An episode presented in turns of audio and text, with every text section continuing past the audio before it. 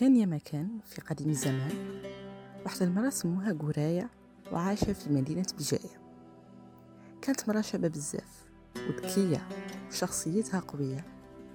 فقرر الملك باش يدخل قراية للسجن على خاطر كان دايما ضد الأفكار والأوامر تاوعه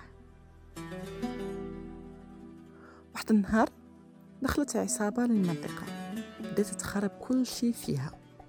حتى ما تمكنش الملك والجيش تاعه باش يقضوا عليها. طلبت يما قراية من الملك باش يطلق سراحها حتى تتمكن من تخلص المنطقة من هاد العصابة لكن الملك رفض. بعد مدة قرر باش يطلق سراح قراية راحت قراية تتمشى بالذهب اللي طلبته من عند الملك وتقيس فيه موراها. وهاد العصابة كانت تبع فيها. على خاطر كان همهم الوحيد. هو يبدو الذهب اللي كاين